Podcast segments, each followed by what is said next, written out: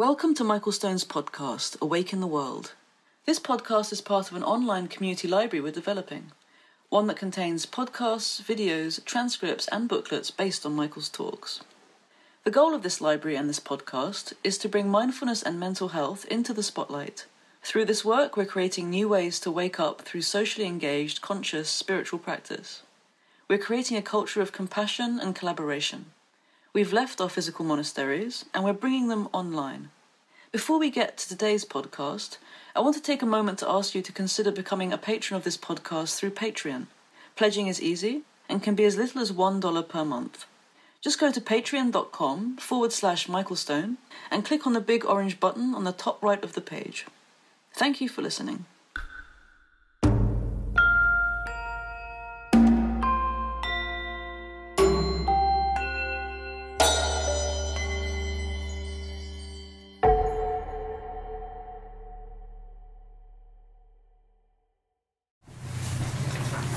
Good evening. Um, tonight we are going to explore together the fire sermon, which is actually one of the most well known uh, teachings of the Buddha um, in the Theravada world. Um, I actually once saw a book of the hundred best speeches of all time, and this was in there. Um, and uh, this is the this is actually the third sermon that the Buddha gave after his awakening. So it's an important one. Usually those three are all uh, kept together, and um, I thought that before we explored the fire sermon, we could um, uh, hear a little bit about fire from a contemporary fire worshiper. And uh, Priya of Iroquois Falls fame is going to um, channel fire for us. This is a cover of Springsteen, as for Michael's request.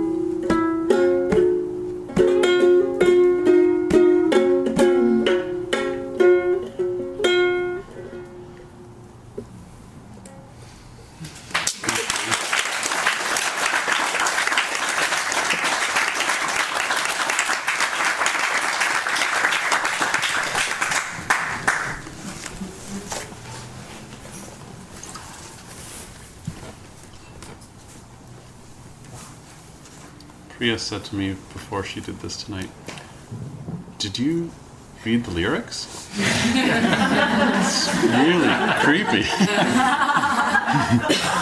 Thank you.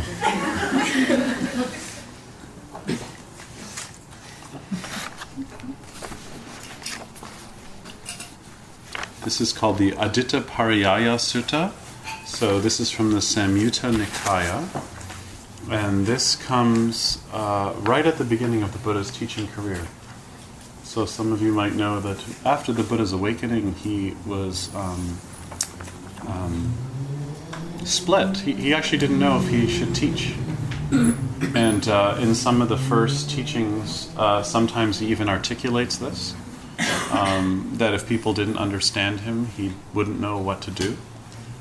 And um, and actually, I'll just say before that that you know the Buddha, when he had his experience of seeing that the self is a construct, and that uh, what the self actually is is everything, um, and his awakening to the emptiness of the self, um, or the, the boundlessness rather of the self.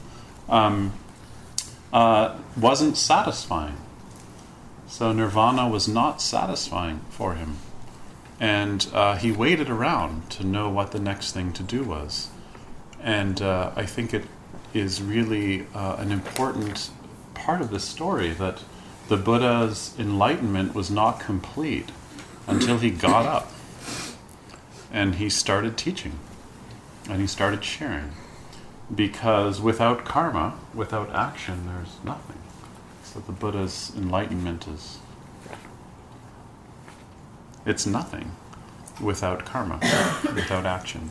And the consequence of that is partly us being here. Um, and to continue with this theme of fire, you know, the Buddha, when he first started, he was on fire. I mean, his sermons are so long and um, he just kind of hammers home these points. And the first point he hammers home for most of uh, the beginning of his teaching, and then towards the end also, is just dukkha. That um, we need to open to and full. His, words are to fully know dukkha, which I've been translating this month as the inability to be content. To fully know our capacity for not being able to uh, be fully in our lives and to be content with how things are. So, one of the reasons why this is called the fire sermon, um, and some of you might also know that th- this sermon is quoted in The Wasteland. Um, T.S. Eliot after World War One, when he was, you know, devastated by the uh, consequences of World War One.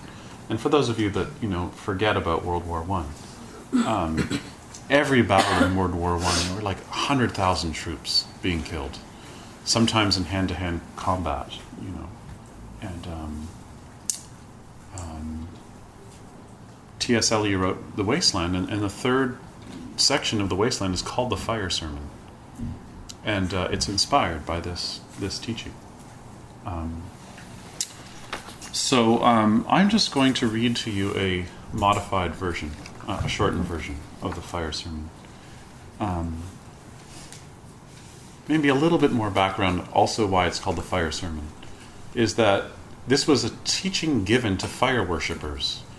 So one of the first groups that came to, to, to learn from the Buddha was a group of Vedic um, fire worshippers who would uh, involve themselves in fire rituals to purify themselves. And um, so the Buddha plays with us a little bit. So here are these Vedic fire worshippers coming to hear a teaching from the Buddha, and he flips the idea of fire around and offers this fire sermon. Uh, so just to hear that a little bit, not to forget who his audience is, and how he starts playing with the terms fire and burning um, um, with this group of people. Uh, Thus I heard that always begins, for those of you who haven't studied the Pali Canon, nobody knows this is the Buddha's teachings. We heard that this was the Buddha's teachings. So this takes care of fundamentalism. Um, on one occasion, uh, the Buddha was living at Gaya Head, together with 1,000 monks. In the translation, they're called bhikkhus, which means beggar, which are uh, these monks who are going around with their alms bowls begging um, for support, um, which is you. Um, there, he addressed the monks. Monks, everything is on fire. And what is this everything that is on fire? The eye is on fire.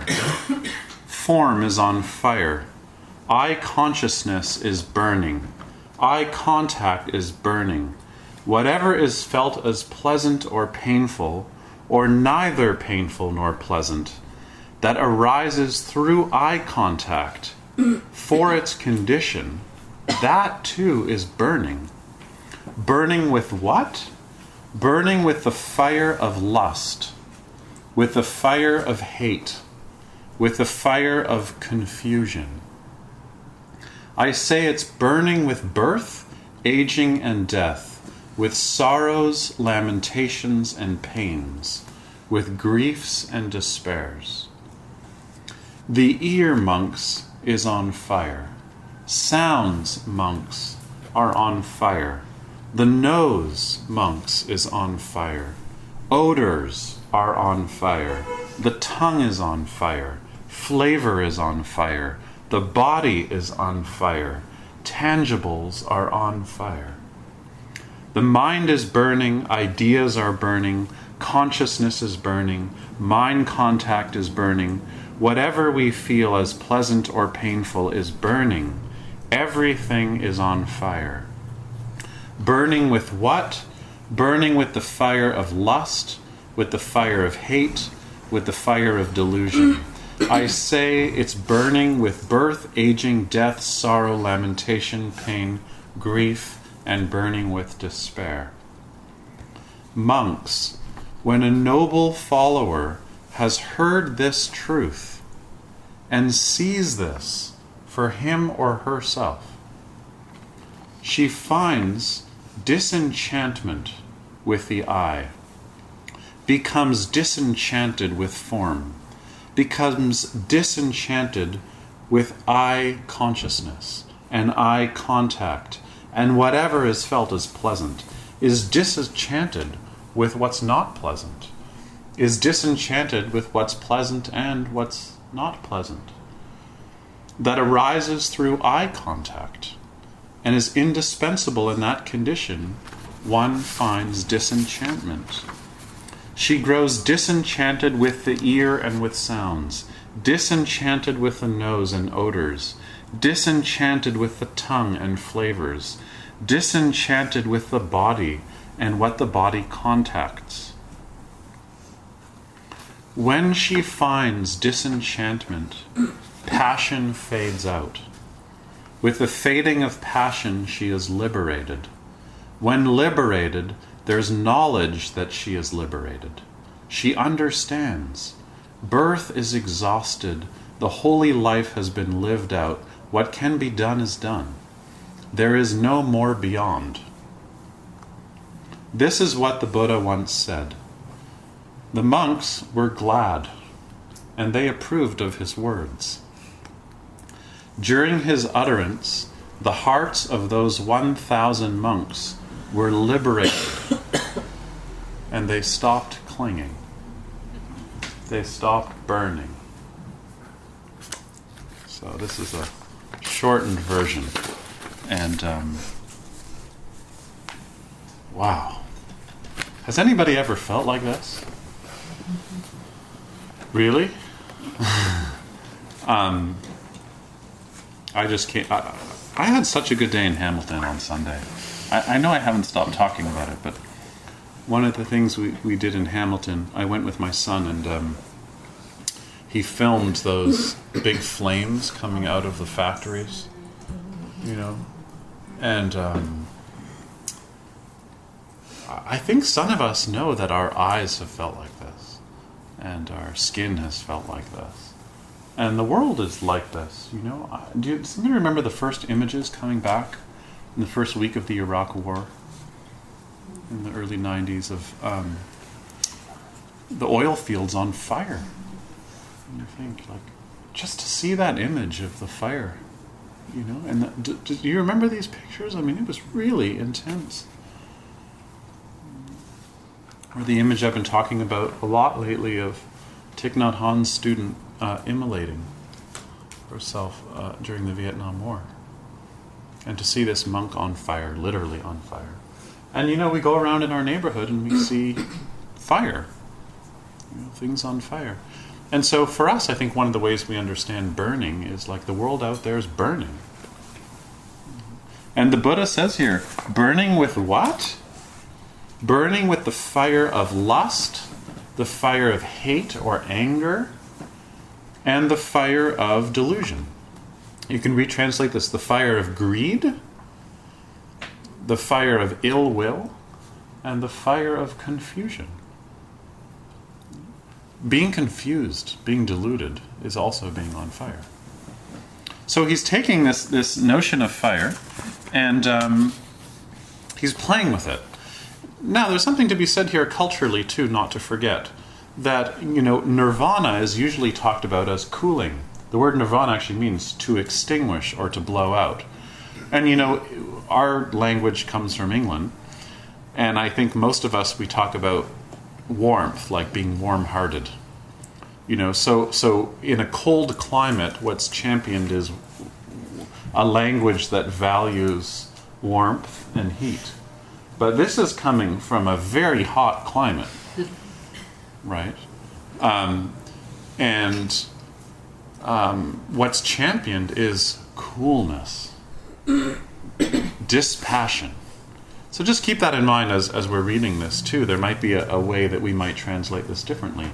That um, um, if any of you have lived in a hot climate for a while, you know that what you mostly talk about is like how to cool down and how your day can be done at 8 a.m. Um,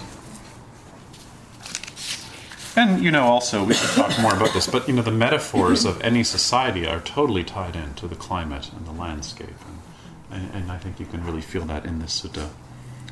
Um, does anybody have any thoughts about this before I keep going? I mean, that first line, everything is on fire.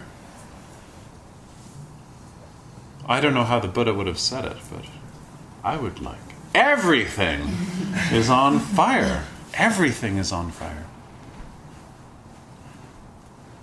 What, what happens when I say this? When you hear this? It sounds like another way of saying that everything is transient because fire Transient. is constantly consuming and it's never Mm-hmm. you know, fixed.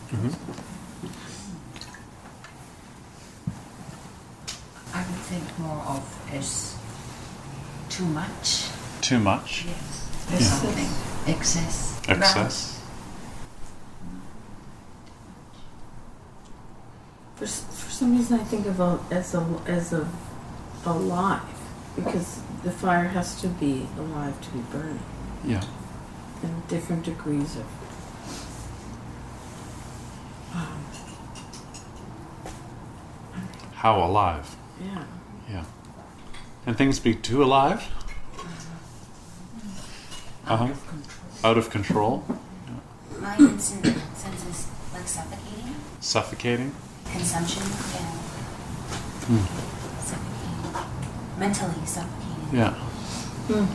I mean, imagine these fire worshippers. They know something about fire, right? This is their, this is their path. Is working with fire, and the Buddha says to them, "Everything's burning," which is, you know, uh, of course they know everything's burning, but he's saying everything is burning. Um, yeah. I also hear in that on fire with the, you know, the heat of attachment, the, Yeah. how much we're invested in our, you know, the Yeah. things we love and the things we hate. Yeah. Our opinions. Yeah. How painful that is, it burns. Yeah. I mean, has anyone here ever, you know, lost somebody? Has anyone here ever lusted after somebody? Well, probably not here, but uh, out there. Has anyone here ever like clung to something? Is clung a word, Aaron? Has anyone here ever clung to some something? And has anyone here ever like been on fire from that? Like really burned in that? You know, the heart of yoga practice we call tapas, which means heat. It means the fire of um, the burning of being in between opposites. I want something that I can't get.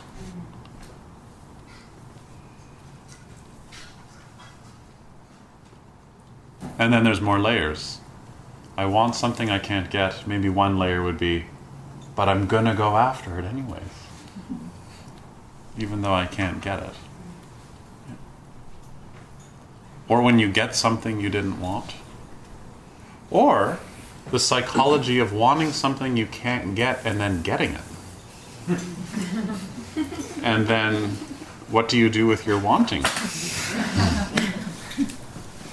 you know, there, there's a, a, you know, one of the, the ways that psychoanalytic theory theorists theorize about this is that, you know, in the first few sessions, uh, a new uh, client will often tell you the whole story.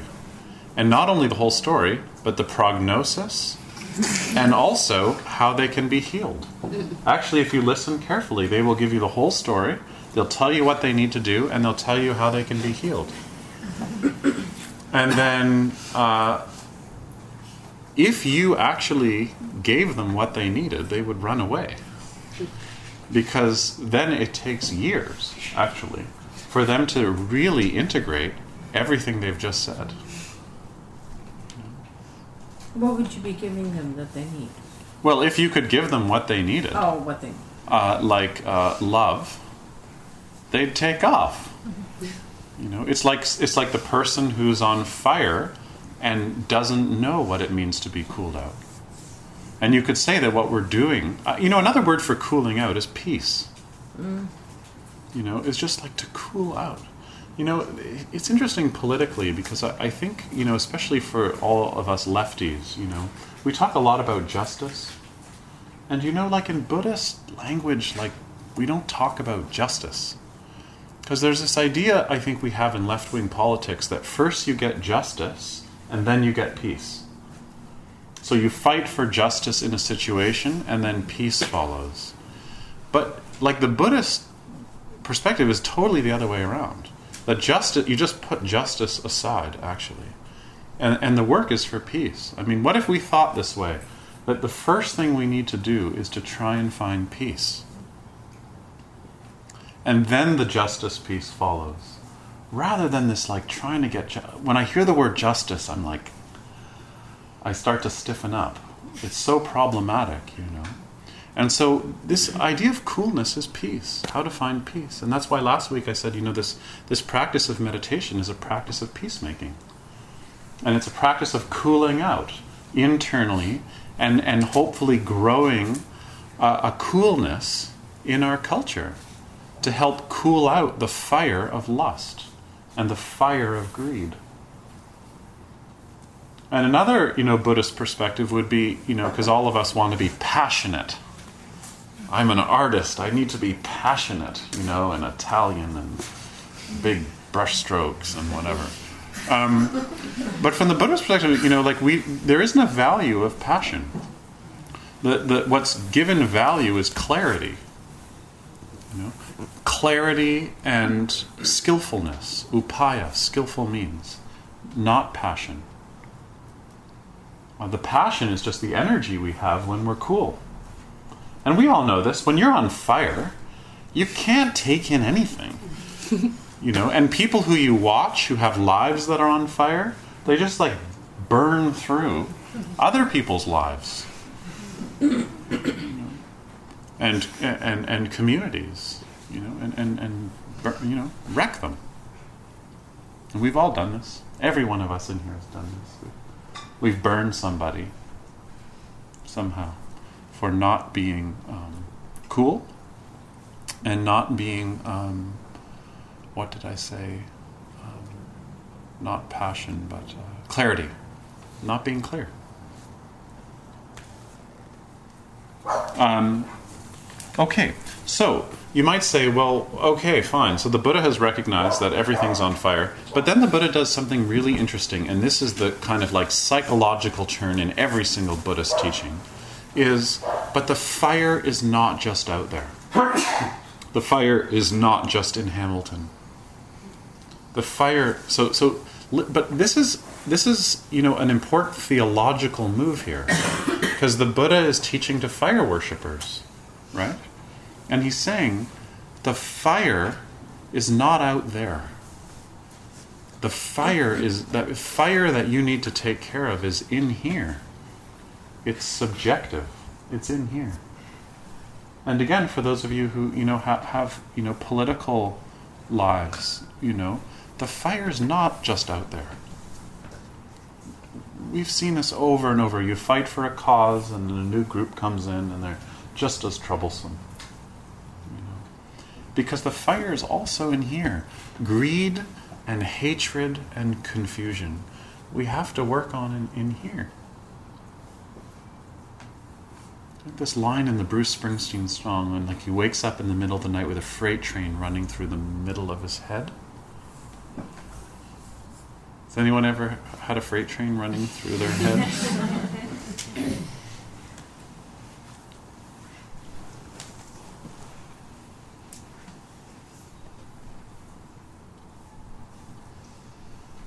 And then he breaks it down even further. He says, if you look at our subjective experience, and this is the first time he's really teaching dependent origination, that the eye, the eye makes contact with form.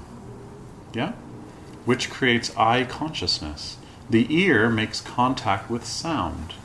Sound consciousness. He's showing how our experience is constructed, right? And then he's showing how the sound's not out there. Sound is not out there. And it's also not in here, it's both. You need an ear to hear sound. So the only sound you can ever hear is a subjective sound. That you can't talk about sound without talking about your experience of sound. Because you can't experience sound outside your ear. You can't experience the temperature in here outside of your skin. You can't experience your life outside of your life. And so the Buddha is saying you only have the subjective. Now, some of you have heard me say lots of times the, the, the most uh, precise part of the world you can ever really study is this body, actually. Because you can't experience anything independent of your senses. And so, what we're doing in the yoga postures and in the breathing is we're restoring our senses. So they're receptive again. So that we're fully in these senses. And they're fully us. And then we can take in the world, hopefully less mediated by all the samsaric patterns of our sense organs psychologically, physiologically, culturally. So. So you, it's not the world out there that's burning. Um, and we all know this that when you take care of the burning inside you, the world out there looks remarkably different. Has anybody ever had this experience? You know? I remember this time, and you know, I always get this when I go to the Grange Park, which is the park that's behind the AGO. Uh, now, you know, surrounded by the AGO. Yeah. And uh, I remember once walking through that park, and um, it was one day I was at U of T and I was walking through the park, and I just went through a breakup. And I remember looking around at all the couples holding hands, and it made me sick. Not only that, but the way the squirrels were playing together was it was like you know and um, and then I remember like several years later having a picnic with my girlfriend at the time in that park. It was so beautiful, and all the lovers walking by, the squirrels playing in the trees, you know, and so so the world out there is organized. And you know, when I use the word psychology, what, what I'm saying is is how how we organize the world. is our psychology. So you can't separate the world from the psyche, body, how we organize, how we construct our experience from mo- moment to moment, or day to day, or season to season. And um, when we take care of the fire of lust, fire of hatred, um, we're contributing something real in our neighborhoods.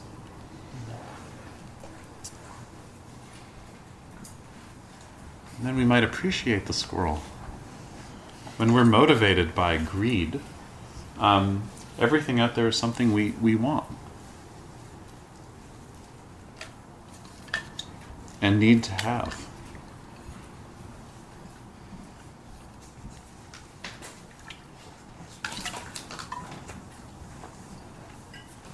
And if your subjective world is on fire, then the world out there is on fire.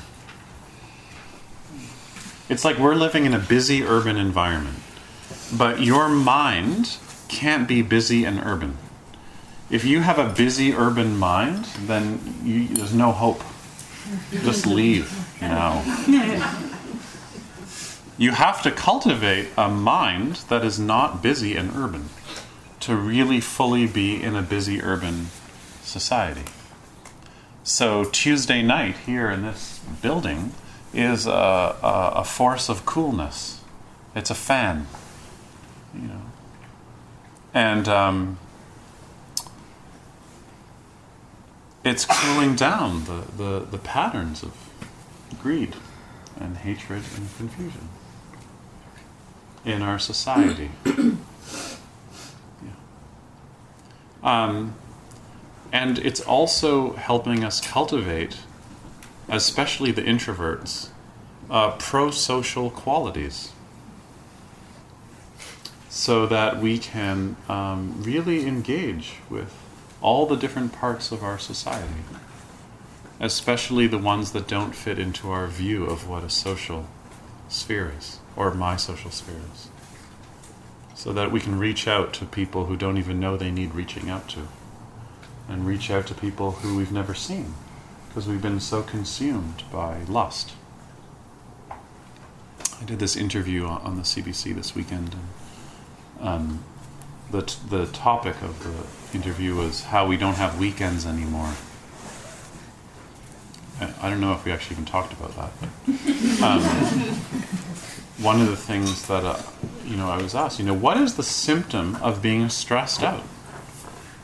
and the uh, you know the expectation was oh you're not breathing or whatever but actually i realized in that moment that the real symptom when we're stressed out is self-centeredness that's like the primary symptom of being stressed out is self-centeredness and then the next major symptom of being stressed out is not having gratitude not appreciating what you have and you could say that when we're on fire there is no gratitude. There's no generosity. Nowadays, like it's cool. Everybody's into mindfulness, and it's like I even teach a course on mindfulness something, and you know, the definition of mindfulness has been narrowed down to paying attention slowly to one thing at a time, and like for what? I mean, is it really so important that we all just start really going slow and paying attention and like cutting our tomatoes really slow? Uh, and, and now there's a real phenomenon of mindful eating, you know, like really going slow. And that's not what mindfulness is about. That, that's a modern psychiatric way of understanding the, the cognition in mindfulness. The practice of mindfulness is to cultivate generosity. It is to work with our attentiveness in a way where we forget about ourselves, where we open up to how the world is, and we, we start cultivating through attentiveness a kind of situational generosity, where we can really extend care to others, where we're not just neutralizing this self centeredness, but we're really transforming the self um, to become more generous, because we appreciate the ingredients of our life and what we've got. Look in this room. Look at the ingredients in here. Imagine the kind of meal you could make with the bodies in this room. Has anyone thought about this? Last night, a few of us went out for dinner and we ate duck heart. Has anyone ever had a duck heart before? Yeah, some people were sick after, but it was really interesting.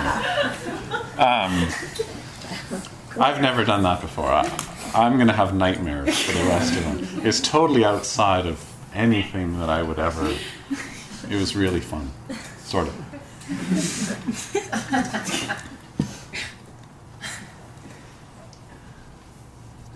It was cooked over a flame. Was I going with that? the ingredients, thank you. Um, yeah, the ingredients. I mean, like, look at look around in here. I mean, everybody in here has amazing lives and can contribute so much. But when you're on fire, when you're on fire and you're just burning with uh, attachment, attachment and and craving and lust and like you're not helpful to any of us. You're not a good ingredient. You're a fried up little heart.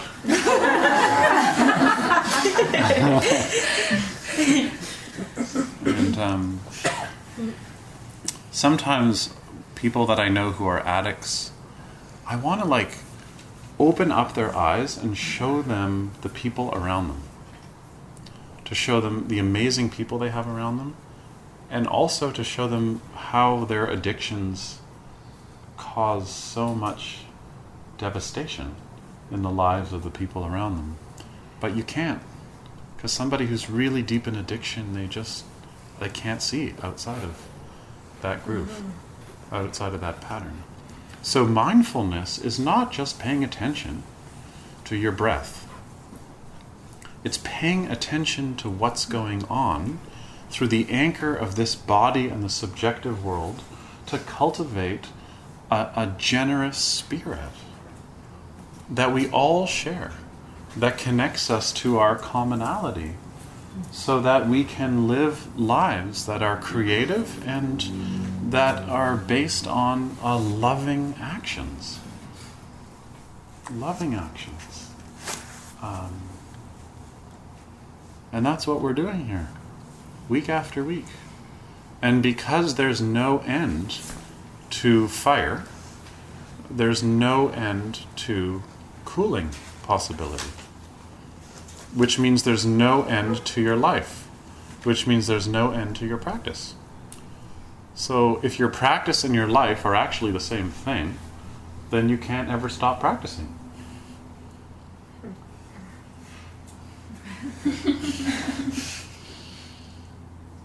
You can't ever stop practicing. And if anyone ever told you or tells you that there is an enlightenment where there is no delusion, then uh, you better keep your eyes open and be careful. Because even in enlightenment, there's still fire and there's still the capacity for delusion. Um, so you never get to stop practicing. I've met people who are like, I don't practice anymore. I reached a, I, you know, I reached a stage. I don't have to practice anymore. Like, oh yeah, okay. Untouchable.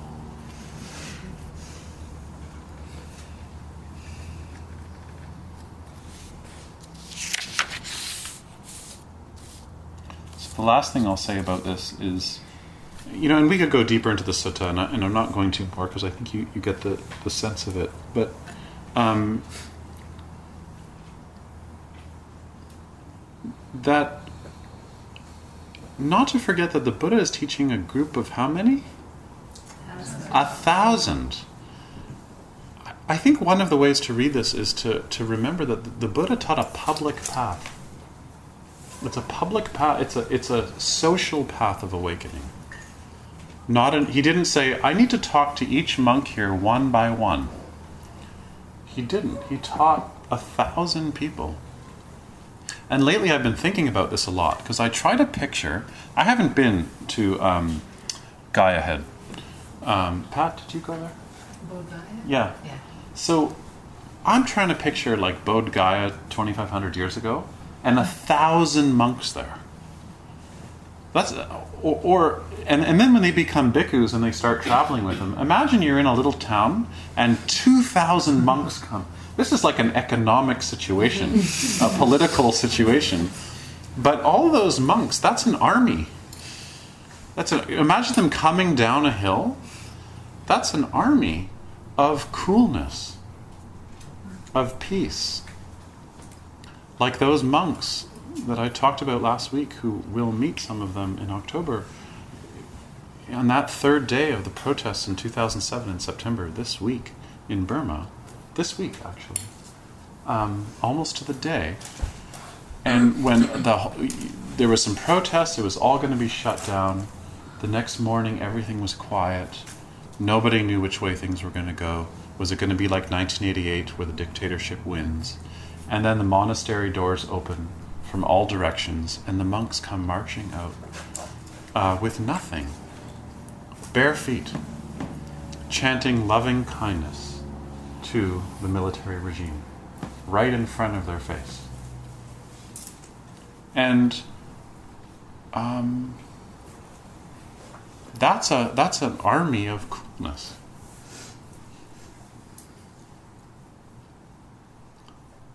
Yeah. So now, when say is center of gravity the cool place to be on Tuesday nights, be like, yeah. and if someone says, "Is it a cult?" you can say it's an army. and like maybe we can start to think about um, uh, those robes that we see, whether they're saffron, whether in Korea they're gray, whether in Japan they're black, as the uniform of an army, of an army of coolness that's helping to put out the fires um, that we have inside us and in our institutions. And uh, that's what we're doing. This is an army. And uh, instead of this, we do this. instead of sirens, we have a gong. Yeah. And instead of weapons uh, and bullets, we have privilege. We have the privilege of leisure time. We have the privilege of health and intelligence and community. And we can take the privilege and we can either use it to continue to plant the kind of greed and exploitation that we've been doing, or we can use it to start a military, an army of um, militant peacemakers. Do you know the kind of discipline that those monks must have had in the face of watching other monks get tied up and beaten to stay cool and to not hit anybody and to not push anybody, to not yell at anyone, and to continue chanting the Metta Sutta, loving kindness? I don't know. In the G8 and the G20, in, in the summertime, you know, when we were marching and the black bloc left us and, you know, started doing what they were doing, like, I, was, I wasn't upset. I felt a kind of relief. Like, something's gonna burn. And, like, how the hell do we, like, say something? And I didn't know in me what the discipline was, what the line was. One second it was, I don't like what they're doing. One second it was like, I'm glad somebody's doing something. One second it was like, oh, I see how this is going to get spun. Another second it's like, people are really getting hurt. People are their their heads are getting bashed in, literally. And um, and in that confusion, what do you do? And and this is where you need the discipline of a militant, peacemaking love gang.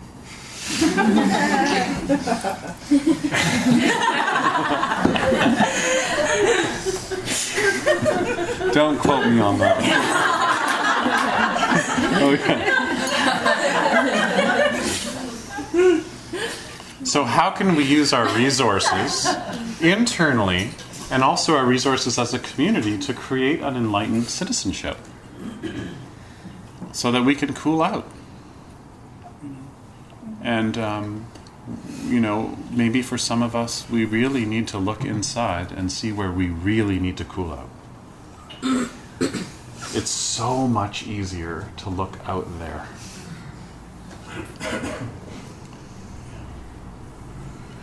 I can drive my car by those steel factories in Hamilton and go, what are they doing?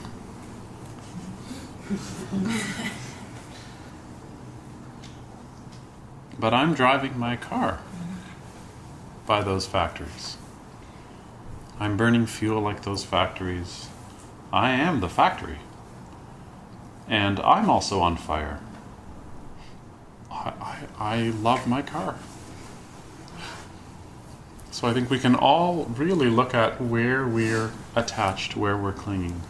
And then also, you know, emotionally, where we have freight trains running through our head. And we don't know really how to work with it. And I hope that some nights you come here and you sit and it's really hard and you can't sit still. And you feel the freight train. Because when you have that experience, it will motivate you to learn more so that you can continue practicing. Because it doesn't end. And the freight trains don't stop. And the more sensitive you become in this practice, the more skillful you have at dealing with the freight trains. But you can't stop them. They're going to come. And people around you are going to die, and they're going to get sick, and you're going to have to go to the hospital, and you're going to have to visit your alcoholic cousin, you know, in bed. You're going to have to clean his house. You're going to have to pick up after people, change diapers. That doesn't, that's, that's inevitable. But you can meet it with coolness and with generosity. So maybe when we say warm hearted, we can really think of cool hearted. Yeah? Okay, nice try. but but again, this idea of nirvana is to extinguish, to extinguish the passions. Yeah. I think there's a piece missing. Uh-huh. If everything is on fire, then everything is on fire. Yeah. Even practice is on fire. Yeah. Even extinguishing is on fire.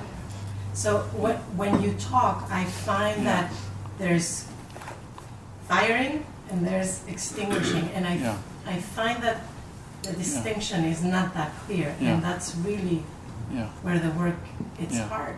Uh huh. And how do you um, Like, how do you find the line between the objective and the subjective? Maybe yes, but also Yeah. you started talking about independent origination Yeah. and how things fire up when they touch each other. Yeah. Um, Yeah. So it, Yeah. it's rather more problematic when you think about it like that. Yeah. Because when you talk about it in f- fire and cooling, Yeah. there are these two things. But when you talk about things meeting, Yeah. there's always a fire, Yeah.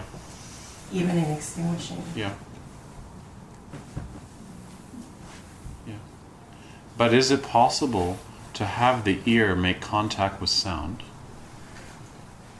and not experience that through the fire of lust, the fire of uh, ill will, and the fire of delusion? Yeah, I guess it is. And at the same time, circumstances keep changing. So the way you meet something without lust the Yes. first time, You might meet with lust the second. yeah, Oh, yeah, that's why we practice. Yeah, that's what I was. Yeah. Yeah.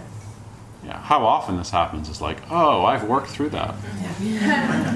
And then six years later, it's like, oh my God. You know? Yeah. That's why you keep practicing. Right. That's why you keep. Like every once in a while, I have this idea of like, I'm just going to quit relationships. um, yeah.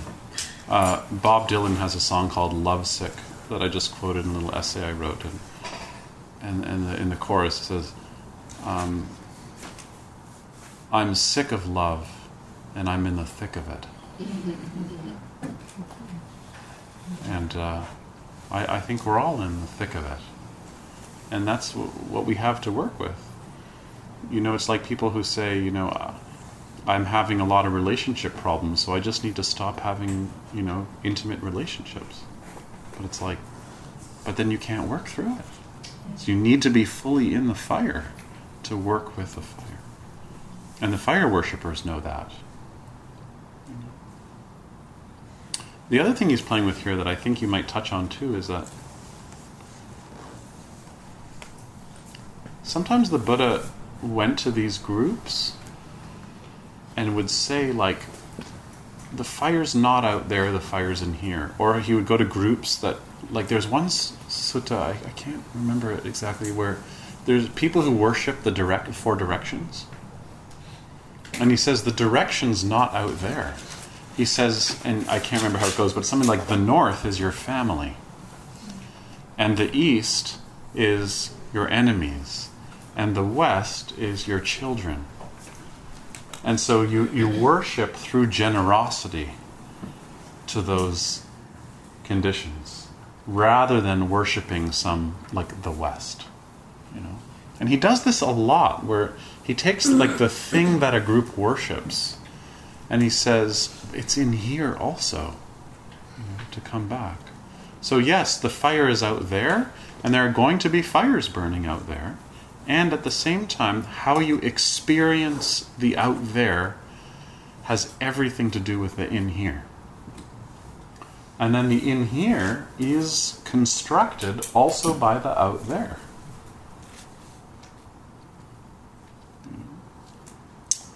So, um, good luck. Let me know how it goes. Maybe next week you can check in with people and see. Yeah. I think actually, if we were to do a group exercise around this, I, I think one of the questions that would be really good if we had a lot of time to talk with each other about would be, um,